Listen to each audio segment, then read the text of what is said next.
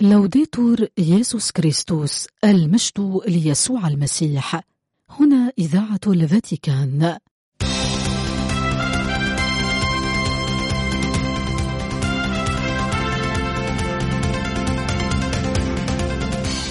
مستمعينا الأحباء تحية طيبة من القسم العربي في إذاعة الفاتيكان. ننقل إليكم برنامجنا العربي اليومي حول نشاطات البابا والكرسي الرسولي وأخبار الكنيسة حول العالم.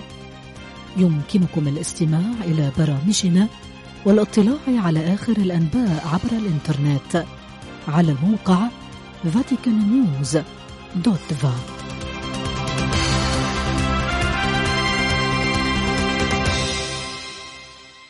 يبدأ اليوم السادس من شباط فبراير ويستمر حتى العاشر من الشهر في الفاتيكان مؤتمر حول التنشئة المستمرة للكهنة تنظمه دائرة الإكليروس ويشارك فيه حوالي ألف شخص من ستين بلدا.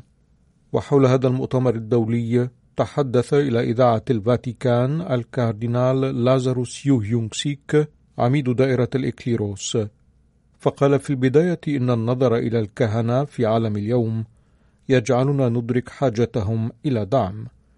وذكر الكاردينال في هذا السياق بأن القديس بولس قد كتب إلى تيموتاوس منبها إياه إلى أن يذكي الهبة التي فيه وذلك لأن جمال كون الشخص تلميذا لا يأتي اليوم بشكل مفاجئ قال عميد الدائرة.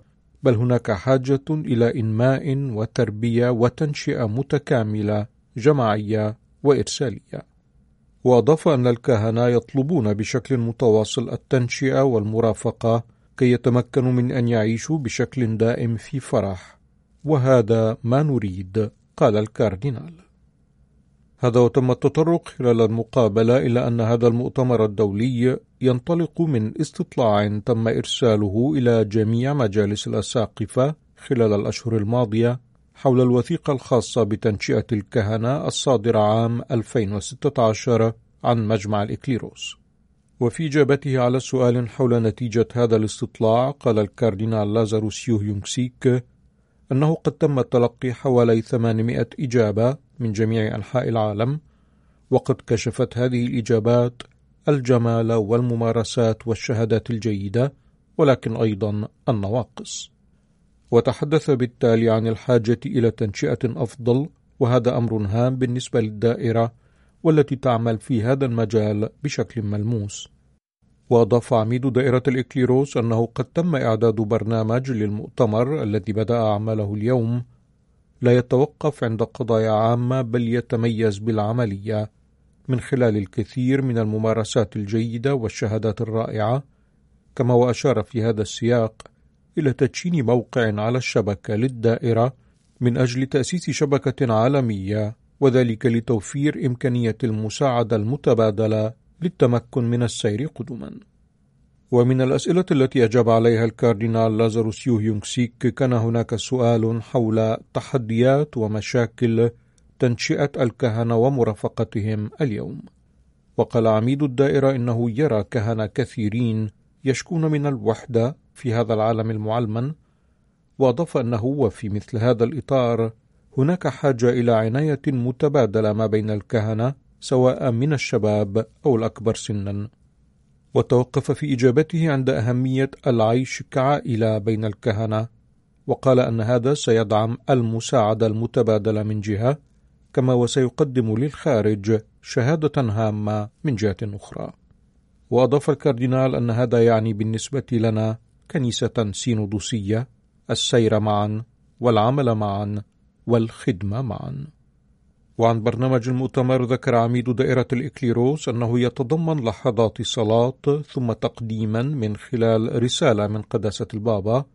هذا إلى جانب لحظات تأمل بمشاركة شخصيات هامة وتشكيل مجموعات عمل صغيرة من سبعة أو ثمانية أشخاص وذلك لتبادل الخبرات.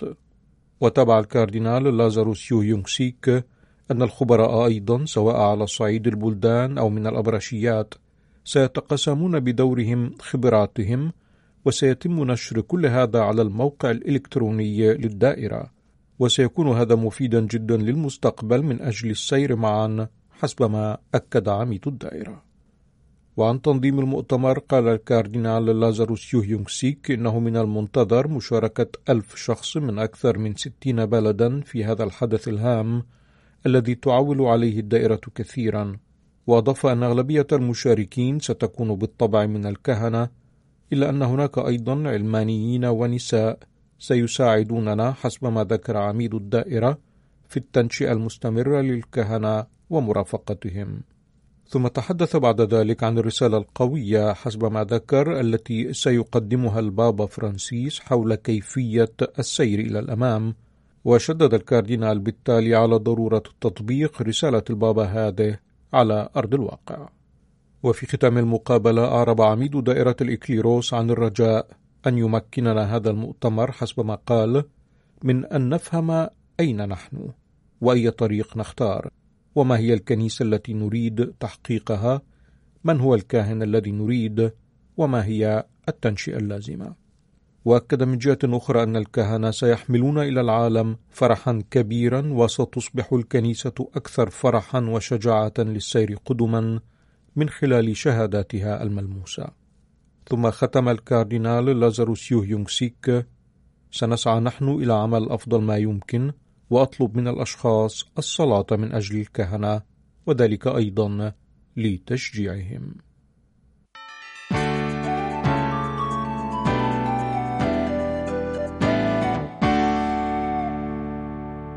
تعقد من السادس حتى التاسع من شباط فبراير الجمعية العامة لدائرة العبادة الإلهية وتنظيم الأسرار التي تريد بعد مرور ستين عاما على صدور الدستور الرسولي Sacrosanctum Concilium أن ترسم مسارات عملية على أساس الرسالة الرسولية Desiderio desideravi وأن تقترح تطوير المشاريع الرعوية في الأبرشيات. وبالتالي ستناقش الجمعية العامة لدائرة العبادة الإلهية وتنظيم الأسرار التنشئة الليتورجية في ضوء الدستور الرسولي في الليتورجية المقدسة وتحلل التحديات والفرص في الكنيسة اليوم. والموضوع الذي سيناقشه أعضاء الدائرة مع بعض المستشارين هو اذهبوا وأعدوا لنا الفصح. مسارات تنشئة ليتورجية للكهنة والمؤمنين العلمانيين. إن هدف الجمعية العامة هو رسم مسارات عملية حول الإرشادات الواردة في الرسالة الرسولية Desiderio desideravi التي صدرت في تاريخ التاسع والعشرين من حزيران يونيو عام 2022 والتي يؤكد فيها البابا فرانسيس أن عدم قبول الإصلاح وكذلك الفهم السطحي له يصرفاننا عن الالتزام بإيجاد أجوبة للسؤال الذي أكرره مرة أخرى. كيف ننمو في القدرة على عيش ملء العمل الليتورجي؟ كيف يمكننا أن نستمر في الاندهاش مما يحدث في الاحتفال أمام أعيننا؟ نحن بحاجة إلى تنشئة ليتورجية جادة وحيوية وبالتالي لن يهدف اللقاء فقط إلى التأكيد على أهمية التنشئة لترجية بل يهدف أيضا إلى تقديم اقتراحات عملية للأساقفة لكي يطوروا المشاريع الرعوية في أبرشياتهم ويضع الإرشادات الواردة في الوثيقة البابوية موضع التنفيذ. ستفتتح الأعمال بتحية ومداخلة عميد الدائرة الكاردينال أرتور روش وبمقدمة أمين سر الدائرة المطران فيكتوريو فرانشيسكو فيولا. ستتمحور المناقشة حول ثلاثة تقارير التنشئة الليتورجية من الدستور الرسولي في الليتورجية المقدسة إلى الرسالة الرسولية Desiderio desideravi منشئون على الأسرار من أجل شعب الله. ما هي التنشئة الليتورجية التي نريدها للكهنة؟ خبرة التنشئة اللاهوتية في إكليريكية ماونت أنجل. وأخيرا الليتورجية هي المصدر الأول الذي لا غنى عنه والذي يمكن للمؤمنين أن يستقوا منه الروح المسيحية الحقيقية مسارات تنشئة لترجية لشعب الله. وستتبع هذه المناقشات وقفات تأمل وصلاة ومناقشة في الجمعية العامة وفي المجموعات. وستكون الجمعية العامة أيضا مناسبة للاحتفال والشركة الليتورجية مع صلوات الساعات والقداس برئاسة بعض أعضاء الدائرة.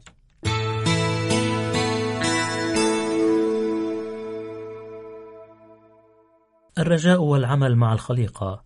هذا هو موضوع عام 2024 لزمن الخليقة الاحتفال المسيحي السنوي الذي يعقد كل عام للصلاة والاستجابة لصرخة الكوكب. والذي يقام بين الأول من أيلول سبتمبر عيد الخليقة والرابع من تشرين الأول أكتوبر عيد القديس فرانسيس الأسيزي والرمز الذي سيوجه زمن الخليقة لعام 2024 هو باكورة الرجاء المستوحى من الرسالة إلى أهل روما. ونقرأ في مذكرة صادرة عن حركة لوداتو سي التي تنظم هذه المبادرة إن الأزمنة التي نعيش فيها تظهر أننا لا نتعاطى مع الأرض كعطية من خالقنا وإنما كمورد علينا أن نستخدمه. في الواقع أن الخليقة تئن بسبب أنانيتنا وتصرفاتنا غير المستدامة التي تضر بها لكنها تعلمنا أن الرجاء حاضر في الانتظار في انتظار مستقبل أفضل. وتتابع المذكرة إن الرجاء في السياق الكتابي لا يعني أن نراوح مكاننا ونبقى صامتين بل يعني الأنين والصراخ والنضال بنشاط من أجل حياة جديدة وسط الصعوبات. إن الخليقة وجميع البشر مدعوون لكي يعبدوا الخالق ويعملوا من أجل مستقبل ديناميكي يمكن أن تنبثق منه أولى ثمار الرجاء. وبالتالي تبدأ هذا الشهر مرحلة التحضير للزمن المسكوني وهي مرحلة يجتمع فيها القادة المسكونيون ويدعون جماعاتهم لكي يميزوا كيفية الإصغاء والاستجابة لصرخة الخليقة معا. هذا هو تقويم الأحداث في حزيران يونيو ندوة عبر الإنترنت لإطلاق دليل الاحتفال بزمن الخليقة.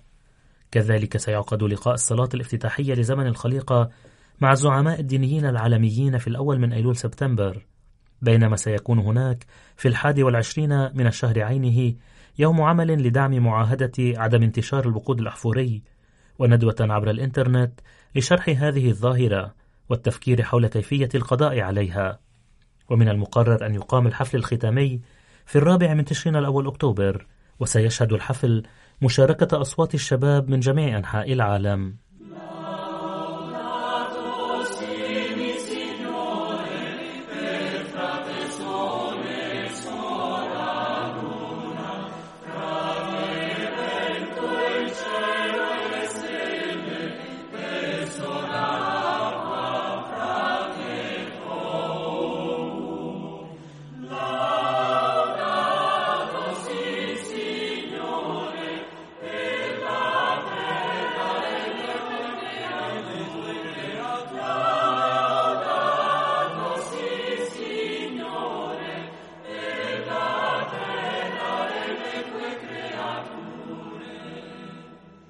حدث استثنائي ترك أثرا عميقا في النيابة الرسولية في البلاد وأعطى دفعة حاسمة للحوار بين الأديان. هكذا يتذكر المطران باولو مارتينيلي النائب الرسولي في جنوب شبه الجزيرة العربية الذكرى الخامسة لزيارة البابا فرانسيس الرسولية إلى الإمارات العربية المتحدة وتوقيعه في الرابع من شباط فبراير 2019 في أبو ظبي على وثيقة الأخوة الإنسانية من أجل السلام العالمي. والتعايش المشترك. إن ذكرى تلك الأيام كتب مارتينيلي في رسالة موجهة إلى المؤمنين لا تزال تملأ قلوبنا بالامتنان وتوقظ فينا شعورا عميقا بالمسؤولية تجاه الكنيسة والعالم أجمع. لقد كانت زيارة الحبر الأعظم فرصة لكي نعترف بأننا جزء من كنيسة المسيح الواحدة ولكي نجدد التزامنا بالشهادة المسيحية المتواضعة والأمينة في سياق شبه الجزيرة العربية. تذهب الذاكرة بشكل خاص إلى القداس الذي ترأسه البابا فرانسيس يوم الخامس من شباط فبراير في مدينة زايد الرياضية في أبو ظبي. وإلى كلماته في العظة يقال أنه بين الإنجيل المكتوب والإنجيل الحي هناك الفرق نفسه الموجود بين الموسيقى المكتوبة والتي يتم عزفها. أنتم هنا تعرفون لحن الإنجيل وتعيشون حماسة إيقاعه. أنتم جوقة تضم تنوع أمم ولغات وطقوس. تنوع يحبه الروح القدس ويريد أن يجعله أكثر تناغما وانسجاما لكي يجعل منه سيمفونية. إن تعدد الأصوات الفرحة للإيمان هو شهادة تقدمونها للجميع وتبني الكنيسة. وبحسب النائب الرسولي في جنوب شبه الجزيرة العربية فإن تعدد الأصوات الذي يطلب من المؤمنين المحليين تحقيقه هو مسؤولية تجاه الكنيسة جمعة. لأن اختبار التنوع في الوحدة هو مهمتنا الأساسية. نحن كنيسة المهاجرين ونحن كنيسة حاجة. ولذا لدينا فرصة فريدة لكي نغني بعضنا البعض من خلال مشاركة مواهبنا وثقافتنا وتقاليدنا. ويحتاج العالم والكنيسة أن يريا فينا أن التنوع ليس مشكلة أو عائقا بل هو غنى يأتي من الله من أجل خير الجميع. وفي الرسالة يعرب المطران مارتينيلي عن امتنانه لسلفه المطران بول هيندر.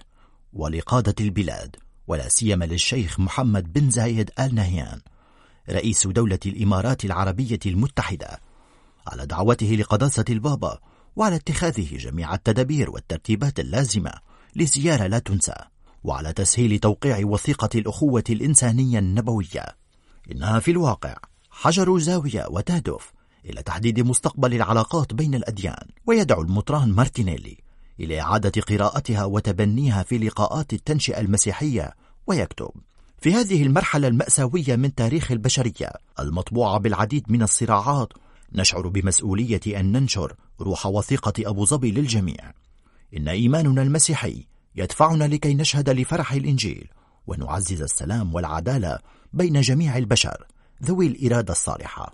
وجدد النائب الرسولي في جنوب شبه الجزيرة العربية في هذا السياق الدعوة للمؤمنين المحليين للمشاركة في المبادرات التي ينظمها بيت العائلة الإبراهيمية الذي أنشئ في أبو ظبي. إثر الوثيقة وختم النائب الرسولي كلمته معبرا عن المودة الكبيرة للأب الأقدس والامتنان لتعليمه الثمين وأبوته ومؤكدا له دعمه في الصلاة. خلال زيارة يقوم بها إلى بولندا للمشاركة في مؤتمر عقد في وارسو حول أوضاع النازحين الأوكرانيين أكد رئيس مجلس أساقفة إيطاليا الكاردينال ماتيو زوبي أن استضافة اللاجئين تعني العمل من أجل السلام وأعلن عن مبادرة أطلقها الأساقفة الإيطاليون ستفسح المجال أمام مئات الأطفال والمراهقين الأوكرانيين بالتوجه إلى إيطاليا الصيف المقبل وإمضاء فترة مع عائلات إيطالية مضيفة. إذا كان الحقد ثمرة العداوة، فالسلام هو ثمرة التضامن. لذا من الأهمية بمكان أن تستمر بولندا في توفير الضيافة. هذه هي العبارات التي شاء أن يسلط الضوء عليها الكاردينال ماتيو زوبي رئيس مجلس أساقفة إيطاليا خلال مشاركته في المؤتمر الذي استضافته جامعة الكاردينال فيجينسكي في العاصمة البولندية من أجل التباحث في أوضاع النازحين الأوكرانيين الذين تستضيفهم بولندا منذ اندلاع الحرب في بلادهم لسنتين خلتا. وشاء نيافته أن يحيي الجهود المبذولة في هذا السياق مشجعا على متابعتها أكان في بولندا أو في دول أوروبية أخرى. وقال صحيح أن كل شيء يمكن أن يتغير. يكفي أن نحمل بعض النور وسط العتمة. فحتى النور الخافت قادر على تغيير كل شيء. وذلك في إشارة إلى البرامج والمبادرات الكثيرة التي تقوم بها هيئة كاريتاس ومنظمات أخرى لصالح السكان الأوكرانيين. انعقد المؤتمر تحت عنوان نازحون بأعداد كبيرة من أوكرانيا بسبب العدوان الروسي نموذج الضيافة البولندي. وقد انعقد يوم أمس الاثنين في حرم الجامعة التي تحمل اسم الكاردينال البولندي وكبير أساقفة بولندا فيجينسكي.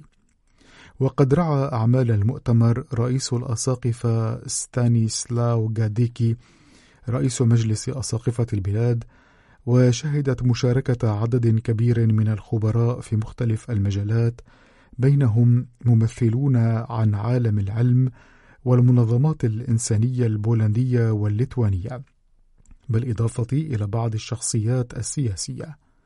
وقد حل الكاردينال زوبي كضيف مميز مع العلم أن البابا فرانسيس كان قد أرسله العام الماضي في مهمة سلام إلى كييف وموسكو وواشنطن وبكين. في مداخلته سلط نيافته الضوء على بعض الأرقام والإحصائيات موضحا أنها تساعدنا على فهم حجم المأساة الراهنة والتي يعيشها الأوكرانيون منذ اندلاع الحرب في شباط فبراير من العام 2022 وأكد على سبيل المثال أن عائلة أوكرانية من أصل ثلاث أجبرت على ترك ديارها فيما يتواجد اليوم ستة ملايين مواطن أوكراني في عدد من الدول الأوروبية بينهم مليون في بولندا وحدها بالإضافة إلى خمسة ملايين من المهجرين داخليا. وقالت زوبي يمكننا أن نتصور المعاناة والصعوبات التي يواجهها من فقدوا كل شيء ومن يتعين عليهم أن يعيدوا بناء حياتهم. ولفت إلى أن عدد الفقراء في أوكرانيا ارتفع بضعفين خلال سنتين فقط. في وقت تؤكد فيه منظمة الأمم المتحدة أن سبعة ملايين أوكراني يعانون من أزمة غذائية. بعدها حذر رئيس مجلس أساقفة إيطاليا من مغبة الاعتياد على الوضع الراهن أو الاستسلام للحرب المستمرة منذ سنتين لأن هذا الأمر يولد المزيد من الألم والمعاناة وذكر في هذا السياق بمسؤولية المسيحيين في إنقاذ حياة الأشخاص مشيرا إلى أنه لا يمكننا أن نقبل باعتبار الضحايا المدنيين وعددهم هو الأكبر في كل الحروب مجرد أضرار جانبية. في سياق حديثه عن المبادرات التي أطلقها الأساقفة الإيطاليون لصالح الأوكرانيين، لفت الكاردينال زوبي إلى برنامج سيفسح المجال أمام مئات لا بل آلاف الأطفال والمراهقين الأوكرانيين الذين فقدوا والديهم في الحرب أو الفرين من الصراع أن يمضوا فترة لدى العائلات الإيطالية. وقال إن هذه المبادرة ستساعد الإيطاليين على اختبار ما عاشه مواطنون بولنديون كثيرون فتحوا بيوتهم للنازحين الأوكرانيين بعد أن تفهموا معاناتهم وحاجتهم إلى إيجاد ملاذ آمن. لم تخلو كلمات نيافته من الإشارة إلى المبادرات العديدة التي يقوم بها الكرسي الرسولي لصالح السلام. وأوضح أنه لا توجد في الوقت الراهن خطة للوساطة بيد أن هناك قلقا كبيرا سبق أن عبر عنه البابا فرانسيس في مناسبات عدة داعيا إلى تسهيل كل ما من شأنه أن يقود إلى حل سلمي لهذا الصراع المسلح. ولفت الكاردينال زوبي إلى وجود حوار حمل بعض الثمار مع أنها تبقى قليلة جدا خصوصا وأن أرواح الناس هي على المحك. من جانبه سلط المطران جاديكي الضوء على النشاطات التي تقوم بها الكنيسة المحلية مقدما لمحة عن المساعدات المقدمة للنازحين الأوكرانيين ومشيرا إلى تعاون الحكومة. وقال على سبيل المثال إن الكنيسة وفرت أماكن للإقامة للنازحين في مراكز كاريتاس وفي دور العجزة التابعة لها والأديرة والإكليريكيات والمراكز التابعة للحركات والجماعات الكنسية مشيرا إلى أنه في المدن الرئيسة الاثنتي عشرة تم استضافة 525 ألف عائلة أوكرانية.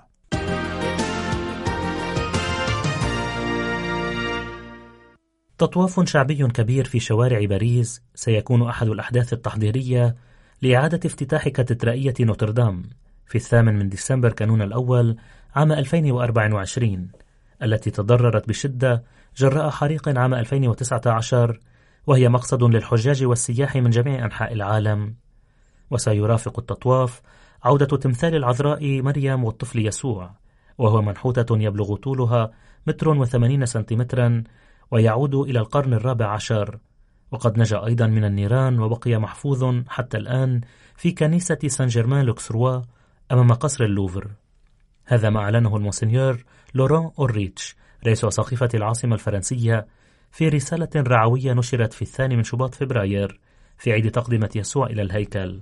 سيسبق إعادة الافتتاح الفعلي ثلاثية صلاة ستبدأ في السابع من كانون الأول ديسمبر عام 2024 وسيتم فيها تسليم كاتدرائية نوتردام من الدولة التي تمتلكها إلى المحال إليه وهو الكنيسة الكاثوليكية. وإعادة إضاءة الأورجن واحتفال لترجي مع تبريك وصلاة نشيد مريم وصلاة الشكر بالإضافة إلى الاحتفال بصلاة الغروب. على أن يتم تكريس المذبح خلال القداس الأول في الكاتدرائية المرممة في الثامن من ديسمبر كانون الأول عام 2024 الأحد الثاني من زمن المجيء لهذا العام وسيليه الاحتفال بعيد الحبل بلا دنس في اليوم التالي. ستطبع إعادة افتتاح كاتدرائية نوتردام بثمانية صلاة من الثامن وحتى الخامس عشر من كانون الأول ديسمبر. وسيقام قداس احتفالي مع موضوع خاص كل يوم. ويذكر المطران أولريتش حضور شخصيات عامة من الدولة المالكة للمبنى والجهات المانحة والفرق التي عملت هناك على مدى السنوات الخمس الماضية. ورجال الإطفاء الذين أنقذوا المبنى في الخامس عشر من نيسان أبريل عام 2019 والأساقفة الفرنسيين والأساقفة الأجانب وممثلين عن الأبرشيات الفرنسية وضيوف آخرين. ويأمل رئيس الأساقفة أولريتش أن يكون سكان باريس حاضرين في احتفالات إعادة الافتتاح هذه. كما يوصي الأسقف بتنظيم رحلات حج من الأبرشيات الباريزية وأبرشيات المقاطعة خلال الأشهر الستة من كانون الأول ديسمبر وحتى حزيران يونيو. ويكتب أقترح أيضا أو بالأحرى أصر على أن يكون هذا الاحتفال وفترة العيد هذه لجميع المسيحيين من جميع الأعمار وجميع الظروف. لا يوجد شيء أجمل من أن نرى في الرعاية وفي الجماعات المسيحية شعب مختلف أهل الأحياء كما هم مع الأطفال والشباب والبالغين والمسنين الأصحاء والمرضى وذوي الإعاقة والأجانب. وليس هناك أجمل من رؤية الجمعيات المسيحية التي يهمها ألا تنسى أي شخص وأن تفسح المجال للأشخاص الأكثر هشاشة والمعزولين والمنسيين. هؤلاء هم الذين سيكونون في نوتردام. خلص رئيس أساقفة العاصمة الفرنسية شاكرا المحسنين الأثقياء كبارا وصغارا الذين ساهموا في إعادة بناء الكاتدرائية.